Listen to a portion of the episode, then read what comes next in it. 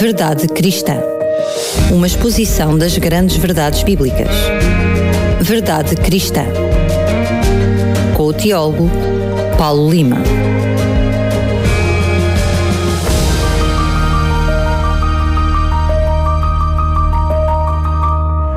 Voltamos a estar juntos para lhe trazer mais um Verdade Cristã. Paulo, mais uma vez, bem-vindo. Obrigado, Daniel. É um prazer estar contigo e com os ouvintes. Como tínhamos prometido, hoje vamos analisar, eu diria, a continuação de uma profecia messiânica, mas que em si mesma é uma, eh, uma, uma, segunda parte de uma profecia que se vai dividir em quatro partes. Já explicaste isso um pouquinho no programa anterior, que está disponível em podcast, em radiorcs.novotempo.pt e também há pouquinho mesmo, antes de iniciarmos o nosso programa em antena, também já disseste um, ehm, um pouquinho, nos explicaste estes quatro cantos que uh, compõem esta profecia. Sim. Mas para quem só agora está a ouvir o programa e vai ouvir depois nas, reposi nas reposições, explica-nos um pouquinho como é que se divide esta profecia. Sim, é assim, as profecias messiânicas do Antigo Testamento sempre fascinaram os leitores que veem o Antigo Testamento. E a mim, pessoalmente, fascina-me extraordinariamente. Não sei qual é a tua experiência, mas eu acredito que muitos dos nossos ouvintes que já leram a Bíblia e que se depararam com esses tipos de profecias também ficaram fascinados como eu. Estas profecias diferenciam-se das restantes por se focarem na vida, na obra do Messias. E o Messias é o ungido do Senhor. Esse é o significado do termo hebraico Mashiach, que viria salvar o povo de Deus e instaurar o reino de Deus na terra. Ora, acontece que ao longo da história de Israel, do povo de Deus, foram vários os profetas que fizeram predições sobre o Messias. Entre essas profecias encontram-se os quatro poemas presentes no livro do profeta Isaías, que são conhecidos como os poemas do servo de Yahvé. Eu já falei um bocadinho sobre isso na, na introdução de ainda há pouco, eh, e já falei um pouco também no primeiro programa que fizemos sobre isto. Mas estas profecias proféticas, uh, estas uh, poéticas, perdão, estas profecias poéticas descrevem a vocação, o ministério e a morte de um personagem um pouco misterioso, designado pelo profeta como o servo de Yahvé. Nós já tivemos a ocasião de interpretar o primeiro poema do Sérgio de Yahvé, que é Isaías 42, versículo 1 a 7, e no programa passado fizemos isso. Hoje iremos procurar compreender o segundo poema do Sérgio de Yahvé, que se encontra em Isaías 49, versículos 1 a 7. Já agora, os outros dois poemas que vamos estudar mais adiante nos programas encontram-se em Isaías 50, versículos 4 a 9 e em Isaías 52, 13 a Isaías 53, 12. São os, o, o terceiro e o quarto poema desta série de poemas do Servo de Yahvé. Ora bem, mas voltando então ao segundo poema, que é o poema que vamos estudar hoje. O texto da profecia de Isaías 49 é o seguinte: eu fiz a tradução uh, e vou, vou lê-lo para que os nossos ouvintes tenham o texto em si presente, porque depois vamos interpretá-lo e depois vamos aplicá-lo a Jesus, ver se se aplica, se corresponde à aplicação ou não. Mas o texto diz assim: Escutai-me, ilhas, prestai atenção, povos longínquos. Yahvé chamou-me desde o ventre materno. Ele pronunciou o meu nome desde as entranhas da minha mãe. Ele dispôs a minha boca como uma adaga cortante. Ocultou-me na sombra da sua mão.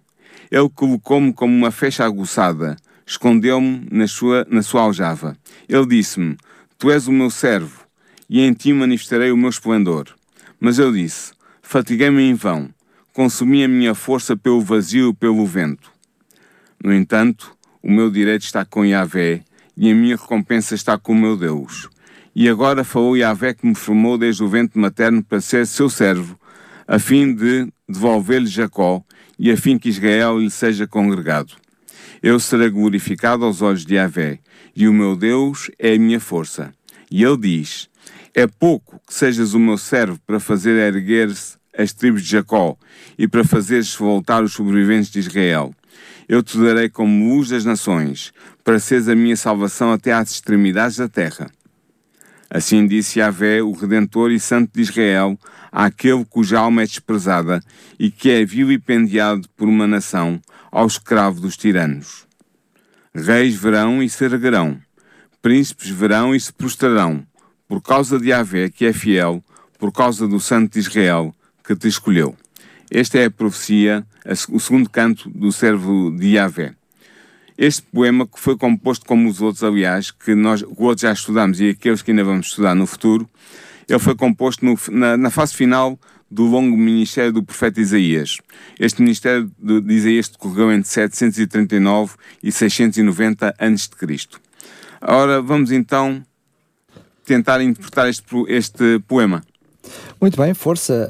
Um, mas, portanto, só para relembrar, um, que não só vamos, um, portanto, interpretar, mas depois, logo a seguir, para quem nos está a ouvir, vamos ver se essa interpretação se aplica ou não. Ou seja, Exatamente. vamos ter também a parte prática. Então, força, o que é que podemos, que interpretação podemos fazer desta profecia? Muito bem. Em Isaías 49.1, que é logo a abrir a profecia, ouve-se uma voz desconhecida que toma a palavra. E essa voz deseja ser ouvida por todas as nações do mundo para que elas sejam suas testemunhas e porque aquilo que ela tem para dizer também lhes concerne. Esta dirige a todos os povos, incluindo os povos mais distantes da terra. Por que é que eu digo isto? Porque no pensamento hebraico, as ilhas, a, a profecia fala das ilhas. As ilhas são os países das afastadas costas do mar Mediterrâneo. Aliás, é a elas a quem se dirige o servo, não é? Exatamente, inicialmente. Portanto, ao mencionar as ilhas, a voz desconhecida pretende referir os povos afastados, espalhados pela terra. Nós vemos isso, por exemplo, em Isaías 41, versículo 1 e 5, e em Isaías 60, 66, versículo 19. Daí, esta voz dirigir expressamente aos povos longínquos. Este personagem tem uma extraordinária e solene proclamação a fazer à humanidade. Ele declara ter sido chamado por Yahvé para uma missão específica e fora do comum. Esse chamado expressou-se sob a forma de uma eleição que o predestinou desde o ventre da sua concepção no útero materno. Ele foi escolhido por Deus para cumprir a sua missão antes mesmo de ter nascido. E assim, o plano de Deus para ele precede até o nascimento, mostrando que é anterior a todo o projeto humano. A missão deste personagem é uma missão profética, em que deve ser usada a palavra como instrumento eficaz. Ele deve falar em nome de Yahvé como seu arauto. Para esse efeito, Deus capacitou para ser um orador poderoso, deu-lhe a capacidade de falar incisivamente. Yahvé fez da sua boca uma adaga cortante, é a expressão que é usada na profecia, que profere palavras eficazes e penetrantes, e fez ele também uma flecha aguçada, é outra expressão utilizada, outra metáfora utilizada na profecia, que atinge e penetra o alvo mais distante. Ao ser comparado com estas duas armas ofensivas, ele é caracterizado como estando destinado a realizar um ministério proativo em favor da causa de Deus. No entanto, este profeta, porque é de um profeta que se trata, chamado por Deus, não deveria ser imediatamente revelado ao mundo para cumprir a sua missão. Por isso, o profeta Isaías afirma que Deus o ocultou, uh, perdão, o profeta que está a falar afirma que Deus o ocultou, e eu cito o texto, na sombra da sua mão e que o Senhor escondeu na sua aljava. Tal como o guerreiro dissimula uma daga sob a palma da sua mão, ou esconde uma flecha na sua aljava, esperando o momento certo para usar tais armas, também Deus manteve em reserva o seu profeta por um tempo para se servir dele quando chegasse o momento histórico oportuno. Entretanto, o protagonista do oráculo profético apresentado em Isaías 49 continua a descrever a sua vocação. Segundo o seu testemunho, Deus declarou ser ele o seu servo, Hebed, em hebraico. Este é o propósito para o qual foi chamado por Deus desde a sua concepção no ventre materno. Yahvé também declarou que a sua glória será manifestada pelo ministério deste servo.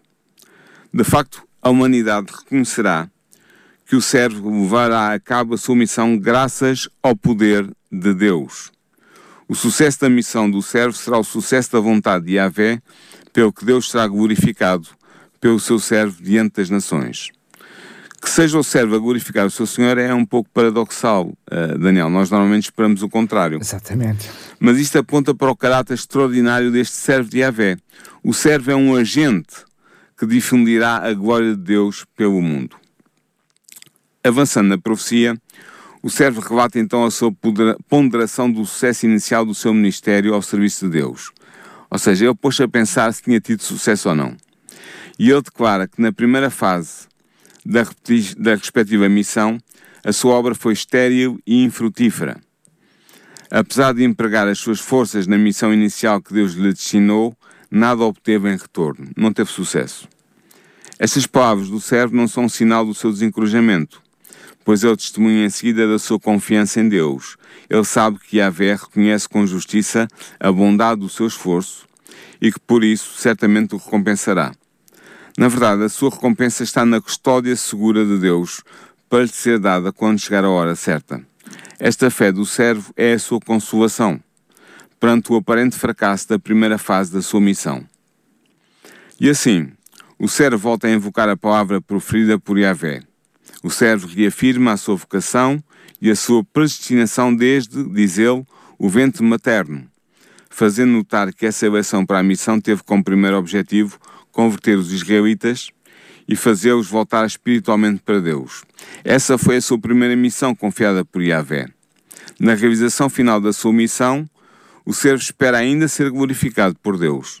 Ao glorificar o seu Senhor, ele mesmo será glorificado. A força que permitirá ao servo realizar a sua missão advém da sua plena confiança em Deus. Assim, Yahvé renova a força do seu servo para a missão. Sendo que uh, eu penso que tu terminaste a, a, primeira parte, aquela parte do próprio servo da Yahvé, uh, que de alguma forma questiona Deus e recebe uma resposta de Deus. Sim. Que resposta é que Deus dá a este servo? Sim, Deus responde ao discurso do seu servo num oráculo, numa profecia, que está dentro da própria profecia, que lhe atribui uma segunda missão. A primeira missão consistiu, como nós vimos, em levar a mensagem de salvação a Israel. O servo deu por falhada essa missão, mas Yahvé declara implicitamente que ele acabará por ser bem sucedido em erguer as tribos de Jacó e em converter os sobreviventes de Israel. São expressões da profecia. Erguer as tribos de Jacó significa levantá-las como se levanta alguém que caiu por terra ou que está doente. Portanto, os israelitas serão restabelecidos no favor de Deus graças à intervenção do servo de Israel, do servo de Yahvé. Converter os sobreviventes de Israel significa encaminhar o remanescente justo de Israel para Deus. Portanto, os israelitas justos são reintegrados numa relação autêntica com Deus, graças à atuação do servo. Mas, Daniel, este é apenas o resultado final, inesperado pelo servo, da sua missão inicial. Entretanto, Deus reserva para o seu servo uma segunda missão com um alcance espiritual muito maior. Na verdade, com um alcance espiritual extraordinário. Esta missão consiste em ser luz das nações, é a expressão da profecia de tal modo que o servo será a salvação de Deus até às extremidades da terra. Enquanto luz, Hor, o servo difunde a verdade sobre o Deus Criador que vai desfazer as trevas da ignorância, do erro e do mal. Ele torna-se no mediador entre Yahvé e a humanidade que habita a terra. Por ser tal mediador, o servo é ele mesmo o portador de salvação para todas as nações. Elas poderão ser salvas caso aceitem o servo de Yahvé como o portador da graça salvadora de Deus. Portanto, a primeira missão do servo foi reconverter Israel ao seu Deus. Esta missão foi mal sucedida numa primeira fase, mas acabará por ter êxito, pois um remanescente de Israel virá a voltar-se para Yahvé graças ao ministério do servo. A segunda missão, que é a mais espetacular do ponto de vista da história uh, do povo de Deus nesta terra, a segunda missão do servo consiste em converter toda a terra à religião de Yahvé, o Deus Criador. Essa segunda missão terá plenamente êxito. Ela marca uma nova era no ministério extraordinário do servo de Yahvé. O segundo poema do servo de Yahvé termina com uma intervenção de Deus dirigida ao seu servo, que aborda incipientemente o sofrimento por que o servo terá de passar e que desvenda o significado do servo do Senhor para o mundo gentílico, ou seja, para o mundo não judeu. Deus apresenta-se ao seu servo como sendo o Redentor e o Santo de Israel. Apesar de o servo ser inicialmente desprezado e vilipendiado pelos gentios no seu ministério, dá-se a um voto face. Ou seja, o servo é inicialmente desprezado, é uh, rejeitado, mas há um voto face o ministério espiritual do servo acabará por ser reconhecido e muito valorizado, ao ponto de os reis gentios que estão sentados nos seus tronos se erguerem diante dele, e ao ponto de os príncipes gentios que estão de pé se prostrarem diante dele. Esta reverência extrema pelo servo de Yahvé expressa pelos poderosos da terra de um modo que se aproxima da adoração. será o resultado da intervenção de Deus em favor do seu servo, que foi eleito por si para a missão de o revelar ao, de revelar ao mundo. Deus é fiel à sua palavra profética, que se cumprirá na vida e no ministério do seu escolhido servo.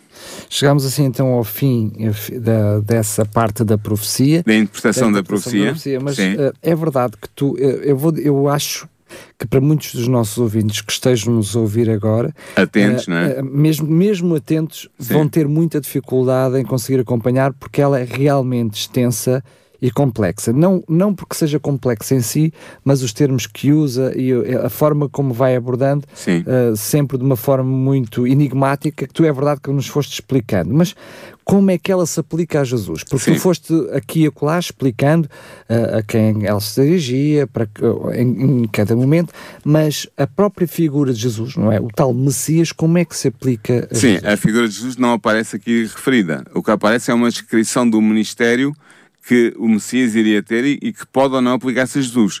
Eu acho, e muitos outros uh, teólogos acham, que se aplica realmente a Jesus. Na verdade, uh, eu acho, e outros teólogos acham, uh, de várias denominações, não apenas da minha denominação, de várias denominações cristãs, que o segundo poema do servo de Avé encontrou o seu cumprimento histórico na vida e na obra de Jesus de Nazaré. De facto, nós podemos afirmar convictamente, sem receio de errar, que Jesus é mesmo a única pessoa na história que cumpriu com exatidão esta profecia de Isaías, tal como ele tinha feito o mesmo em relação à primeira profecia, ao primeiro canto de Yahvé, que nós pusemos na semana passada. Ora bem, Jesus foi, para, come para começar, ele foi o profeta servo de Yahvé, tendo sido obediente a Deus a ponto de fazer sempre a sua vontade, a vontade divina, como sendo a própria vontade dele, Jesus. Nós vemos isso, por exemplo, em Lucas 22, 42, em João 4, 34 e em João 6, 38. Eu, interpretando a, a profecia, aplicando a Jesus, vou citar vários textos do Novo Testamento, como é natural, para sustentar as razões que me levam a crer que esta profecia se aplica a Jesus.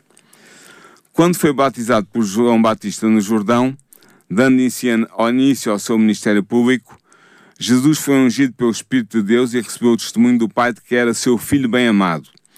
Por exemplo, Mateus 3, 16 e 17, Marcos 1, 10 e 11, Lucas 3, 22. Agora, aqui uma coisa muito interessante. A palavra grega pais, que significa filho, e que é usada nestas passagens dos evangelhos sinóticos, significa também servo. Portanto, quando Deus disse, este é o meu filho bem-amado em quem me comprazo, ele também disse ao mesmo tempo: Este é o meu servo bem-amado em quem eu me comprazo. Portanto, Jesus é reconhecido por Deus após o seu batismo como sendo o filho ou o servo de Yahvé. Entendes? Há um duplo sentido na palavra. Claro. Jesus foi eleito por Deus para ser o seu servo desde a sua geração no ventre de Maria. Nós sabemos isso. E o seu nome, Jesus, Yahushua, foi chamado por Deus antes mesmo do momento da sua concepção. Nós vemos isto em Lucas 1, 31 a 33 e em Lucas 2, 21. Assim, Jesus, cujo nome significa, o nome hebraico significa Yahvé é salvação, foi predestinado para trazer salvação ao povo de Deus de todos os tempos. Mateus 1, versículos 20 e 21 dizem-nos exatamente isso. O servo de Yahvé seria um exímio e poderoso orador. Nós vimos isto na interpretação da profecia. Ele é comparado como uma adaga, portanto, uma, uma pequena espada muito cortante, ou como uma flecha que nunca falha o alvo. Ora, Jesus cumpriu esta predição de Isaías. A sua mensagem foi eficaz e as suas palavras estavam cheias de poder, a ponto de mesmo os seus inimigos dizerem o seguinte: Nunca homem algum falou assim como este homem. Está lá em João 7, versículo 46.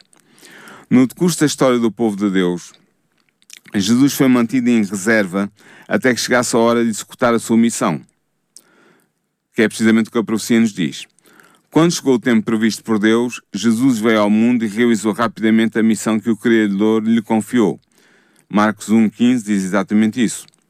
Por isso, Paulo pôde escrever que, vinda a plenitude dos tempos, Deus enviou o seu Filho, nascido de mulher, nascido sob a lei, o apóstolo diz-nos isto, ou escreve isto em Gálatas 4, versículo 4. Enquanto servo de Yahvé, Jesus glorificou Deus no seu ministério público e através dos seus poderosos ensinos. Ele mesmo o declarou ao terminar a sua missão na terra. Jesus disse: Agora é glorificado o Filho do Homem e Deus é glorificado nele. João 13, 31. Dirigindo-se a Deus, Jesus reiterou a convicção de que tinha trazido glória ao nome de Deus. Em João 17,4 ele diz o seguinte: Eu glorifiquei-te na terra, tendo consumado a obra que me deste a fazer. E no decurso da história da humanidade, Jesus tem glorificado Deus através da igreja que instituiu, espalhando o conhecimento de Yahvé, o Deus Criador, pelos povos de toda a terra.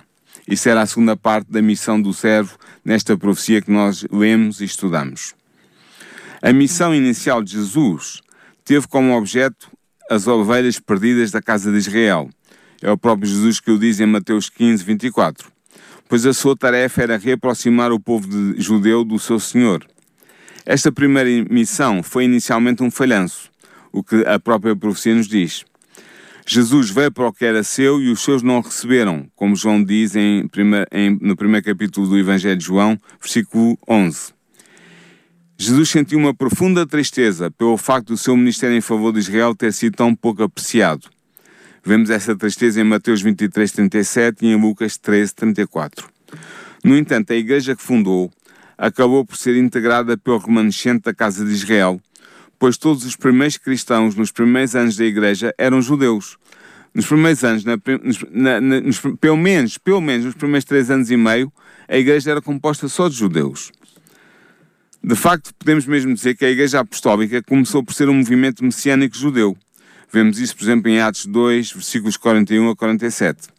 Hoje mesmo, ao aproximarmos da segunda vinda de Jesus, existe um poderoso movimento messiânico entre os judeus, constituído pelo remanescente de Israel que reconheceu Jesus de Nazaré como um Messias perdido pelos profetas de Israel. Mas enquanto servo de Yahvé, Jesus devia ter uma missão mais ampla. Ele deveria ser a luz das nações, é a expressão que a profecia utiliza. E ele foi, de facto.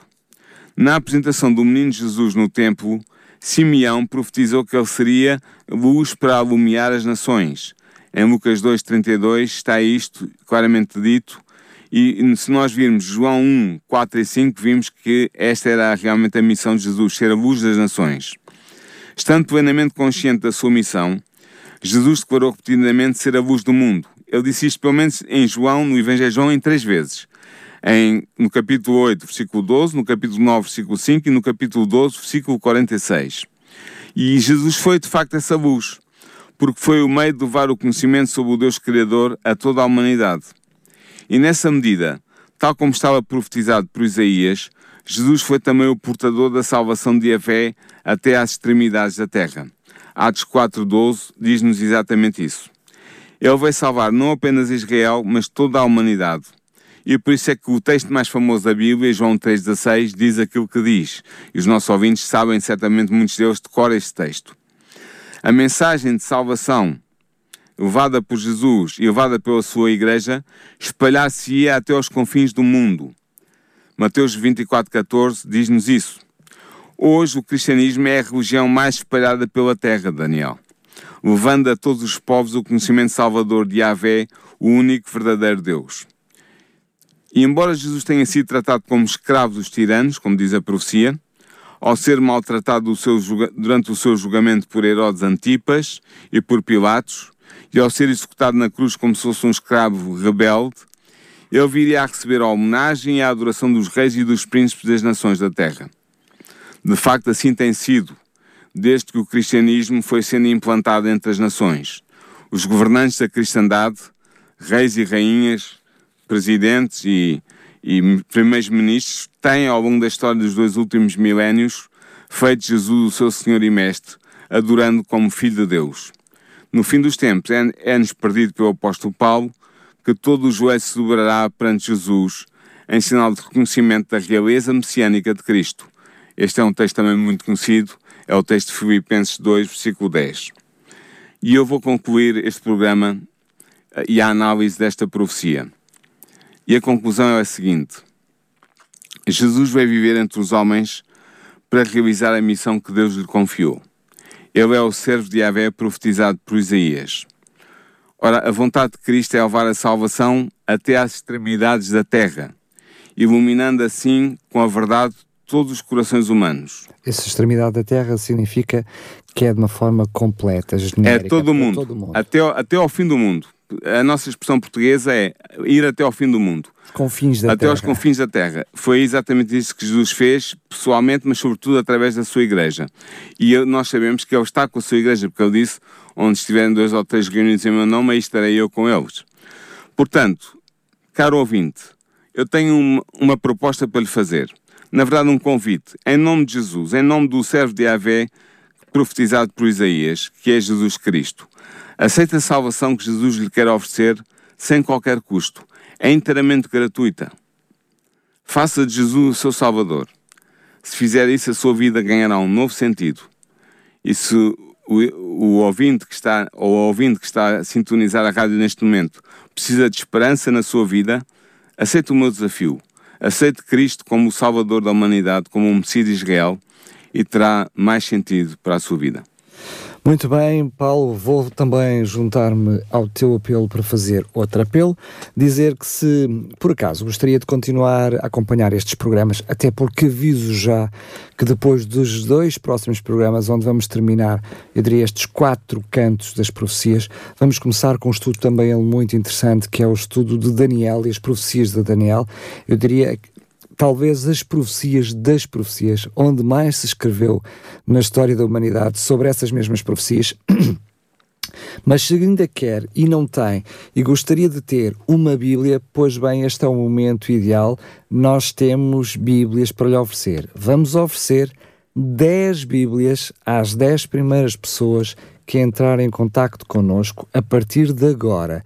O número do telefone para enviar mensagem, não é para ligar, é para enviar mensagem, uma mensagem escrita, é o 933 912 912, que é duas vezes a nossa frequência. 933 912 912. Basta pôr-me o seu nome e a dizer Bíblia, para eu saber que é esta, uh, portanto, a oferta e o passatempo, os colegas saberem que é este o passatempo que está a decorrer.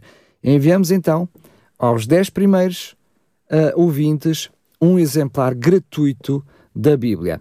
Basta, já sabe, enviar uma mensagem escrita para o 933 912 912. Basta pôr o seu nome, Bíblia, uh, não é preciso mais nada, ou até se puser só Bíblia, depois entraremos em contacto para o número que uh, ficar para combinarmos como fazemos chegar gratuitamente a si, ou até mesmo para levantar nas instalações aqui da RCS.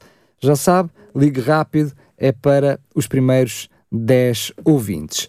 Vamos terminar só apenas dizer que não só este, mas os anteriores ficará disponível o programa em podcast em radiorcs.novotempo.pt. Agora sim, vamos terminar, mas antes mesmo de fechar, já disseste um pouquinho uh, uh, no início do programa, mas relembrar aos nossos ouvintes que vamos continuar no próximo programa a falar sobre este assunto. Sim, vamos para mais um canto. Vamos para o terceiro canto do Sérgio de Avé. Eh, eu vou intitular esse programa Jesus, o discípulo de Deus, porque essa é a ideia central dessa profecia. E essa profecia está em Isaías, eh, capítulo 50, versículos 4 a 9. Portanto, vamos abordar mais o, vamos abordar o terceiro canto do Sérgio de Avé, uma profecia espetacular de Isaías sobre o, o Messias que viria, que eu acredito e eu gostaria que os nossos ouvintes passassem a acreditar também, depois de ouvirem o programa, que é Jesus Cristo Nazareno. Muito bem, terminamos. Lembramos mais uma vez, estamos a oferecer 10 Bíblias para os primeiros 10 ouvintes.